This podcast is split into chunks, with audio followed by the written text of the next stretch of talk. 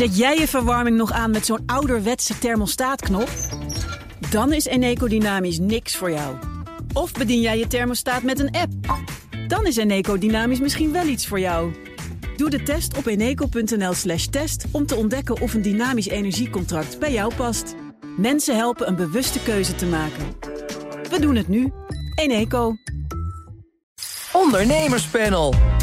Kleding- en schoenenwinkel Bristol kampt met personeelstekorten... en past mede daarom de openingstijden aan. En investeerder General Atlantic doet op bot op bijna 30% van de aandelen in Funda. Dat en meer bespreek ik in het ondernemerspanel met Joyce Knappen... oprichter van ProParents en Daan Werpel, oprichter van Peerby. Welkom, dames en heren, leden van het panel. Dankjewel. Dankjewel. 11 uur geweest, de hoogste tijd voor jullie eigen nieuws. Daan, waar wil je mee beginnen? Uh, ja, ik wilde beginnen met uh, weer een ontwikkeling... op het gebied van generatieve uh, AI... Uh, Meta die heeft een video uh, AI uitgebracht... die fragmenten van zo'n 16 seconden uh, nu al in elkaar kan flansen. En dat ziet er allemaal best wel realistisch uit.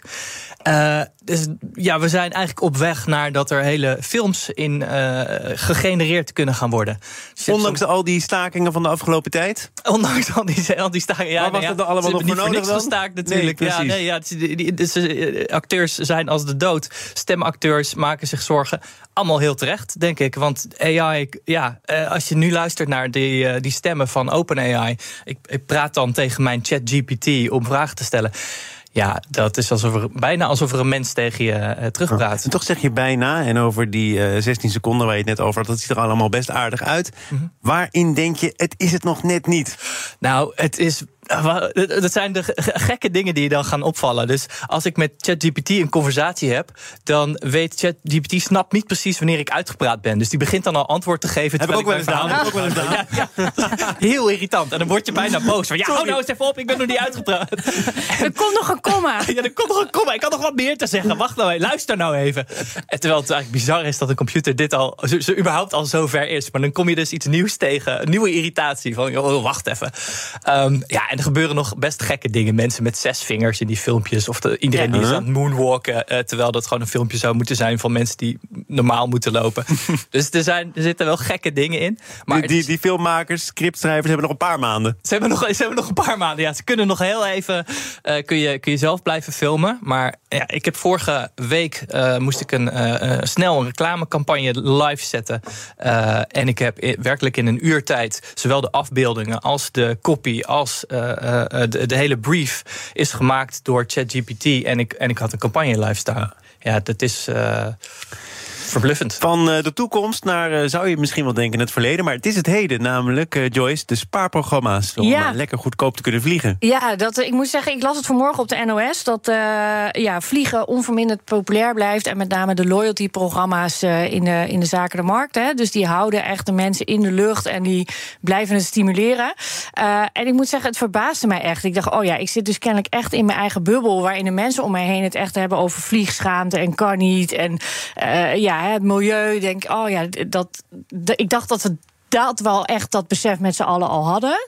Uh, ja, dus het verbaast mij dat het nog ter discussie is van is het nog van deze tijd en dat daar geen beweging nou, in, zijn uh, in zit. veel vliegers die veel blijven vliegen, ja. mede aangezet. Ja. Door die spaarprogramma's. Ja, maar ook dat verbaast mij. Omdat we in corona natuurlijk hebben gezien... dat eigenlijk ook de volledige zakelijke markt... gewoon ja, online ging en via Teams... en allerlei andere uh, ja, digitaal uh, gesprekken voeren met elkaar. Dus dat er veel minder gevlogen werd. Dus ik dacht, nou, dat effect... Dat ja, was mijn gevoel, ja. dat gaat echt wel blijven. Dat je niet meer maandag Londen, dinsdag Frankfurt... weet je al zo de hele dag rond. Maar ja, dus dat verbaast hmm. mij dat dat... Interessant uh, is wel dat ook de ANVR... van wie je misschien zou verwachten dat die zeggen... nou, die spaarprogramma's, dat is uiteindelijk ook goed voor onze branche. Zij zeggen ook, we moeten daar toch eens goed naar kijken. Ja. En of je nu door te vliegen weer gratis in een volgende vlucht kunt stappen... ik weet niet of dat nog helemaal kan. Nee. Je zou ook kunnen denken aan een gratis koffer, extra beenruimte... Ja. maar niet per se een korting op je volgende reis. Nee, klopt. En ik zag het ook uh, bij, uh, bij de NOS. Hè, dus dat je eventueel kan gaan sparen voor zonnepanelen... of voor een elektrische fiets. Nou ja, dat er in ieder geval een soort compensatie is... dat het een beetje groener aanvoelt. Uh, maar ja, tegelijkertijd dacht ik, ja, sparen... volgens mij is maar één één weg, namelijk gewoon minder de lucht in en uh, minder kerosine uitstoten. Blijf je vaker thuis, dan kunnen we het over Funda gaan hebben. Want uh, de Amerikaanse investeringsmaatschappij General Atlantic heeft een bod gedaan op bijna 30% van de aandelen van de huiswebsite Funda. En daarmee komt er wellicht een einde aan het geruzie tussen de groot aandeelhouder, dat is de Nederlandse Vereniging van Makelaars, de NVM, en de certificaathouders. Vaak zijn dat de gepensioneerde makelaars die toen Funda bedacht werd en groot werd, hun geld erin hebben gestopt in ruil voor een certificaat. De uiteindelijke deal zou op kunnen lopen tot 104 miljoen euro. Even in een kort bestek, Daan. Waarom lagen die partijen zo met elkaar overhoop? Uh, ja, als ik het goed begrijp, wil NVM wil heel graag controle houden. Hè, die, uh, dat is hun belangrijkste afzetkanaal waarschijnlijk ondertussen uh, voor huizen. Um, maar die, die makelaars die die certificaat hebben gekocht, die willen eruit. Hè. Net als de, dat je dat bij, welke bank was het ook weer? Triodos. Triodos. bij, je ziet dat bij, eigenlijk bij alle certificaathouders, ik merk het bij onze eigen certificaathouders ook, dat we er een paar hebben die zeggen, ja, wanneer kan ik er nou uit? Ja. Je kon het nu alleen nog maar verkopen aan andere certificaathouders, maar het animo viel een beetje tegen. En dat is dus altijd hoe het werkt met secundaire verkoop, zo heet dat dan. Uh, ja, dat, dat, je kan gewoon niet verkopen tegen de prijs die je zou krijgen als je het hele bedrijf verkoopt. Dus dan krijg je een worsteling tussen mensen die wel willen verkopen en mensen die niet willen verkopen. Um, en uh, ja, eh, volgens mij, het klinkt alsof ze nu een hele goede deal hebben voor die certificaathouders. Uh, want die kunnen er dus uit tegen een prijs die klinkt alsof het gewoon echt wel een beetje marktconforme exitprijs is. Ja. Maar het is geen volledige exit. Dus ik, ik vind het knap geregeld. Het, het, FD was er toch wat somberder over. Hè? Want zegt de platforms, nou, misschien weet jij er ook meer over. Als de medeoprichter van een platform maken uh, vaak relatief veel winst. En als je dan de, de multiplier erop loslaat, dan zou je zeggen, Funda haalt hier niet het onderste uit de kan. Maar weet in ieder geval zo'n aandeelhouder geïnteresseerd te krijgen. Overigens, dat is die Atlantic uh, Group was al eerder geïnteresseerd tegen een nog hogere prijs blijkbaar de afgelopen jaren. Ja, nou, uh, als je kijkt wat op dit moment de technologieaandelen doen, dan uh, heb ik de indruk dat dit best wel een lekker uh, prijs is. Maar, ja. maar Joyce, het, het ja. interessante is natuurlijk die ruzie die ontstaan is de NVM, een brancheorganisatie die, zoals Daan wellicht terecht opmerkte, controle wil houden. Terwijl er ook een directie van Funda was en nog steeds is, waar al lange geluiden opgaan. Ja, dit bedrijf is gebaat bij een andere aandeelhouder met een andere invloed, met een andere expertise om dit bedrijf groter te maken. Ja. Hoe kom je daar een beetje netjes uit? Ja, kijk, dit is. Ik was het aan het lezen en ik dacht, ja, dit is natuurlijk echt wel een beetje een klassiek probleem tussen publieke en private partijen. En zeker een brancheorganisatie, hè, die het altijd lastig vindt als het over geld gaat. En als, vooral als het over heel groot en heel veel succes gaat. Ah, het is de Terwijl, kip met de gouden eieren. Nee, tegelijkertijd, als ik even terugga, wat is de. de de doelstelling, zeg maar, is dat we huizenzoekers en huizenverkopers en de mensen daartussenin, hè, dus iedereen in die branche, in die sector, dat die elkaar kunnen verbinden en dat die elkaar sneller kunnen vinden. Nou, daar is volgens mij uh, ja, de hele samenleving ook mee gebaat. Hè? Dat we goed snel kunnen roleren in huizen. Uh, en dat mensen stappen kunnen, uh, kunnen maken en elkaar goed weten te vinden. En dat de makelaars eigenlijk ja, niet meer hè, je afhankelijk bent van wie kent wie en welk mannetje en hoe weet je een huis te vinden. Dus ik denk, we moeten even terug naar de basis, namelijk wat is de doelstelling van dit platform? Daar zijn volgens mij publieke en private partijen uh, en de consument allemaal bij gebaat dat dit een hartstikke groot succes is. Alleen het lastige is, en hetzelfde zie ik in, uh, in bijvoorbeeld academische partnerships of, of spin-offs en, uh, en uh, bij, bij meerdere, uh, ja, wat meer brancheachtige partijen, dat die dat soms heel lastig vinden als iets dan echt heel groot en heel succesvol wordt. Terwijl tegelijkertijd denk ik, ja, dat was eigenlijk juist de bedoeling wat ze met, wat we met z'n allen wilden. Dus Dit volgens is heel mij. hoog opgelopen, Daan. Uh, ja. Het heeft ook uh, voor de ondernemingskamer gespeeld. Mm -hmm. uh, een woordvoerder van Funda zei in een reactie: ja, dat heeft in deze transactie, mogelijke transactie, geen rol gespeeld. Maar zegt er ook bij dat die zaak gezien de recente ontwikkelingen vermoedelijk wordt geseponeerd. Ja. Ja, dus ook wel een. Ja, ja dat is natuurlijk mooi. Heeft geen rol gespeeld, maar het is wel lekker.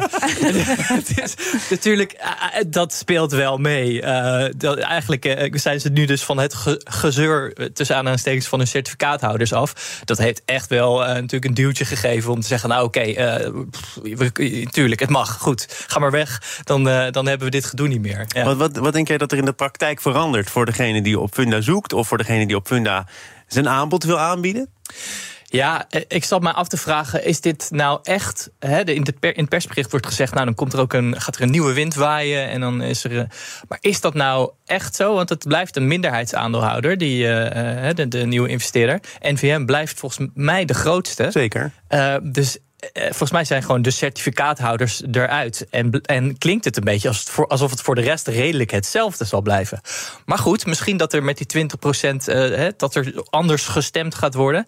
Ja, ik denk eerlijk gezegd dat het wat duurder gaat worden voor de makelaars. Want dit zijn Amerikaanse venture capital uh, investeerders. Uh, of hoe zeg je dat? Equity venture. Nou ja, die, iets, in die iets, in die, iets in die geest. Die, gaan die gaan daar natuurlijk meer geld uit willen trekken. Dus ja, dit wordt duurder voor de, voor de, voor de makelaars, denk ik. Over zaken die duurder worden. Zaken doen. Thomas van Zeil. BNR heeft deze week elke dag eh, een ander verkiezingsthema. Vandaag koopkracht. Vandaar dat ik het ook met jullie even wil hebben over het effect op die uh, consumenten en ondernemers van die vaak afnemende koopkracht. Joyce, wat merk jij daarvan, persoonlijk of als ondernemer?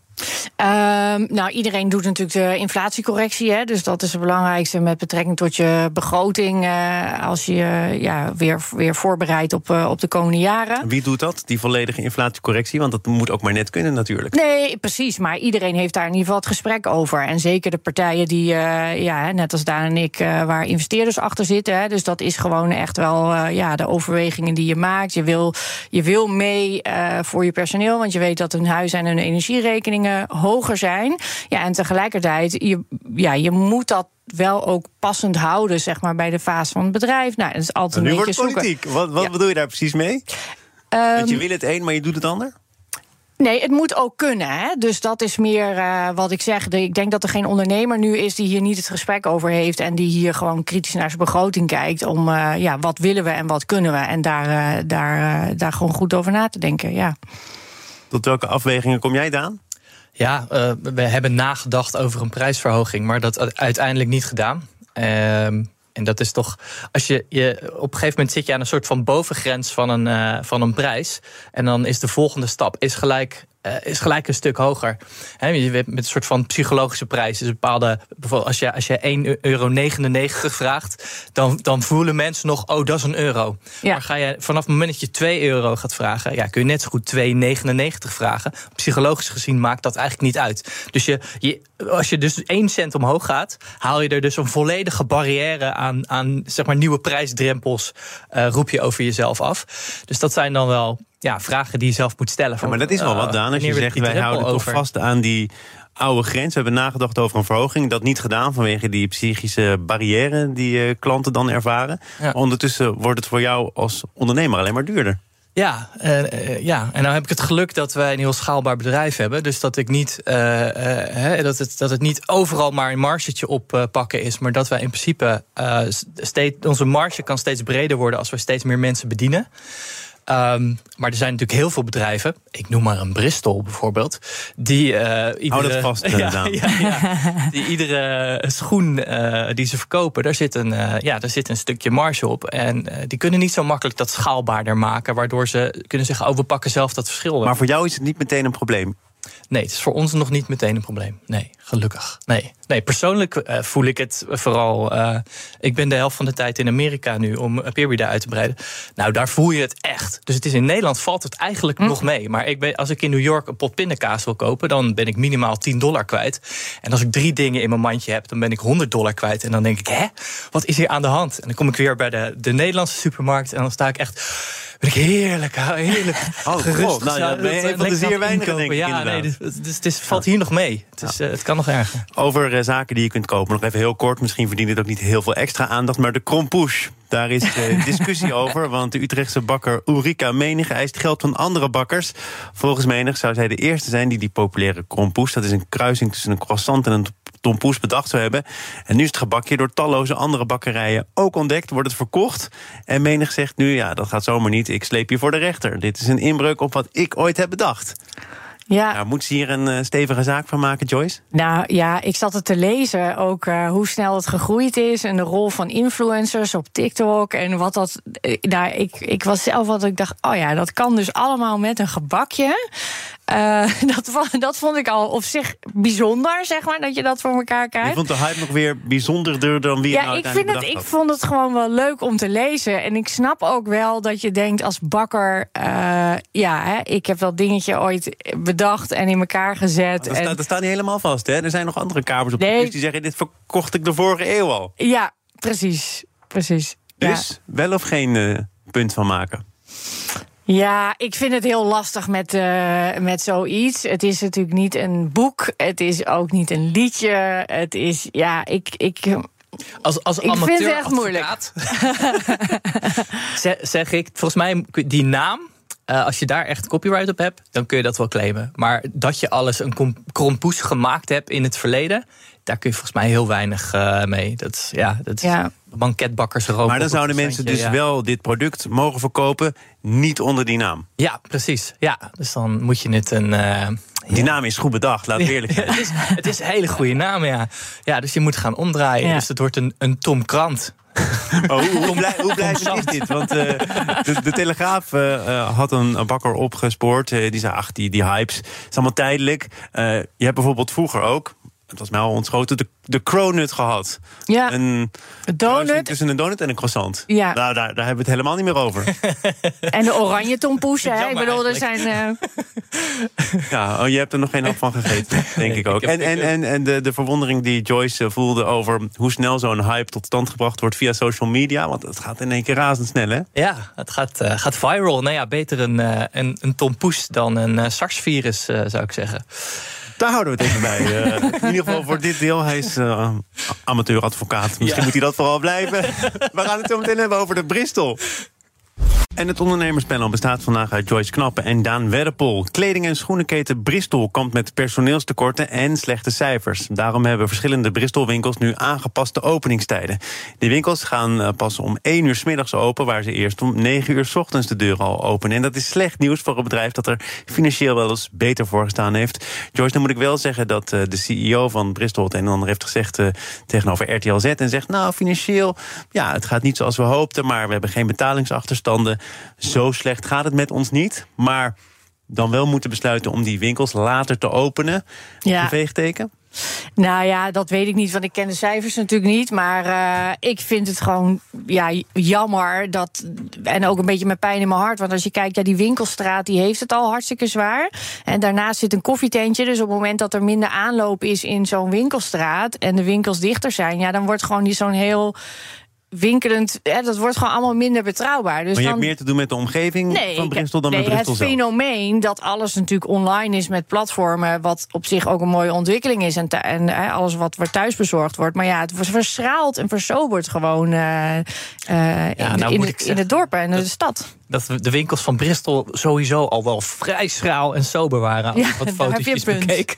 Ja. Eh, dus of dat nou echt de winkelstraat opflirt, deze winkel, daar heb, heb ik zo mijn. eh, Maar misschien mijn heeft, heeft iedere winkelstraat wel winkels nodig, schraal en sober of niet, die ervoor zorgen dat de rest in beweging blijft. De Precies. action blinkt ook niet uit in de geweldige aankleding. Ja, nee, nou ja, en ik, dat zijn, is nou echt het type winkel waar ik, eh, wat voor mij gewoon wel weg mag. Eh, ik hoop dat we veel meer winkels krijgen die misschien wel echt lokaal zijn en waar echt mooie dingen gemaakt worden die lang meegaan.